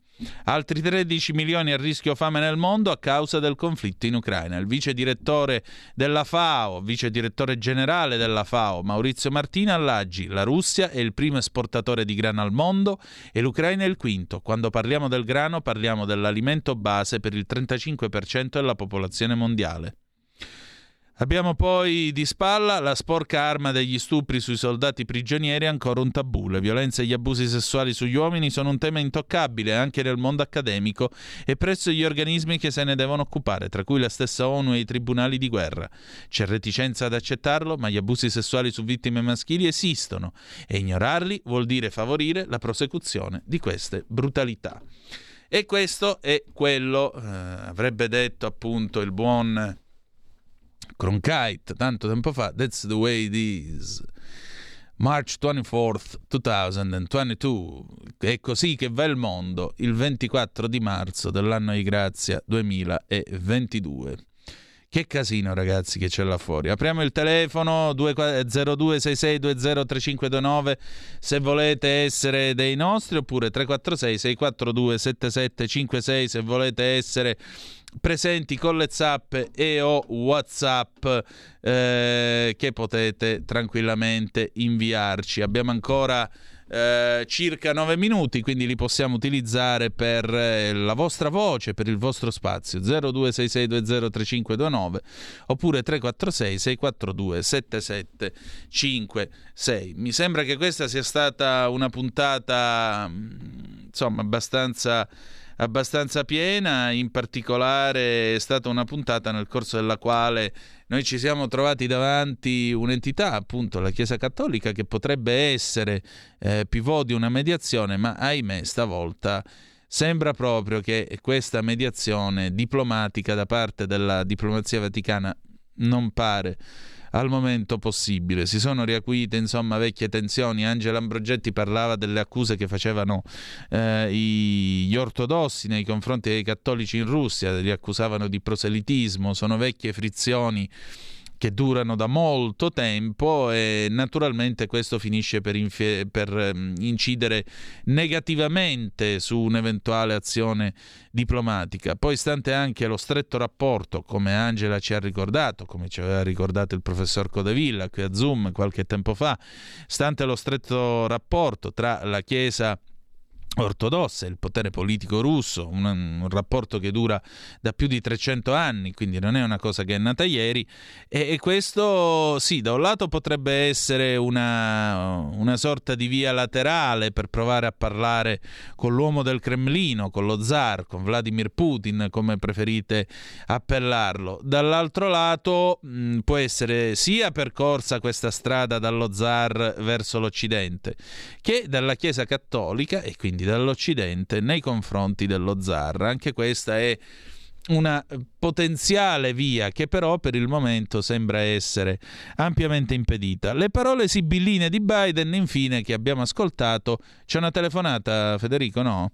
Le parole sibilline che abbiamo ascoltato di Biden però lasciano una certa come potremmo dire, una certa possibilità di scelta. Sì, va bene, ti facciamo la faccia brutta, sì, va bene, ti facciamo le sanzioni, sì, va bene, stai attento se cominci a giocare con le fialette delle armi chimiche e così via.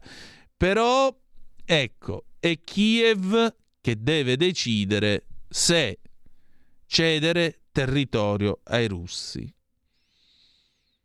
che alla fine si reinnesta in che cosa? In un discorso che faceva uno dei nostri ascoltatori proprio ieri, e non aveva torto nel farlo, attenzione, non aveva torto nel farlo, quando diceva alla fine gli americani ci lasciano soli con i problemi. E in un certo senso lo è, perché nel momento in cui tu vai a dire, e in questo aveva ragione questo ascoltatore, e ora non mi ricordo se sia stato Walter o Pino, forse uno dei due, ora correggetemi se sbaglio, l'idea di fondo, o Mauro da Reggio Emilia o Marco da Mantova, uno dei due forse, che cosa era successo, che cosa succede così? Succede che tu lasci l'Ucraina in fondo come un boccone, non lo so, decidi tu. La guerra può finire se tu scegli di cedere il Donbass. E sì, nel momento in cui lo cedi, però, voi restate sempre a Washington e noi restiamo sempre in Europa, dove a maggior ragione forse l'Europa dovrebbe cominciare ad avere una sua unità di intenti politica, prima di tutto di politica estera. E la politica estera, come sappiamo, è stabilire delle priorità. E quali sono le priorità dell'Unione Europea in tema di politica estera in questo momento? Perché è giusto ridurre la dipendenza dal gas russo, ma per ridurre la dipendenza dal gas russo non è che sta cosa la risolviamo in un paio di mesi. Ci vorranno anni. Quindi anche questo è un tema che tu devi valutare e devi prendere in considerazione. Perché chi è che ci venderà il gas? Ce lo venderà il Qatar? Ce lo venderanno gli americani? A quale prezzo? E quanto altro gas c'è nel Mediterraneo? Visto che si accennava ieri al giacimento che si trova nel Mediterraneo orientale, al largo delle coste di Israele, ed è una sacca enorme. Un giacimento che è stato stimato pari, se non superiore, alle riserve che ha l'Iraq. Quindi immaginate quanto gas potremmo avere e potremmo importare, però ci vogliono le infrastrutture per farla arrivare fino in Italia, per farla arrivare fino in Europa, e ci vuole tempo. E come fai a prendere tempo? Come fai? Stamattina Giuseppe Conte dichiarava alla stampa, parlava dei contratti che devono essere onorati nella valuta che è stata scelta all'atto della firma, quindi si paga in euro o si paga in dollari, mentre invece Putin ha detto no, mi dovete pagare in rubli, che ha permesso al rublo di apprezzarsi presso la borsa valori di Mosca e rafforzarsi. E Conte dice, naturalmente questo espone a tutta una serie di problemi legali, chi meglio di lui che avvocato può dirlo, però a quel punto questa modifica unilaterale mi si insegna anche un'altra cosa, e cioè che inadimplenti non est adimplendum, cioè un brocardo latino dice chi non adempie al contratto non deve ricevere la controprestazione. Quindi i russi potrebbero pur dire vabbè, noi volevamo i soldi in rubli, voi non ce li date, noi il gas non ve lo diamo più.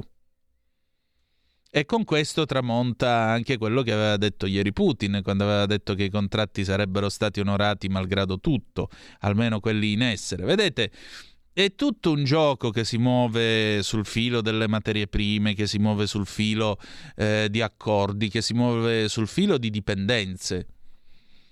Quindi io onestamente mi metto nei panni di Draghi che gonfia i muscoli, ma alla fine sono dichiarazioni nell'ambito di che cosa? Alla fine la linea l'ha dettata Biden oggi.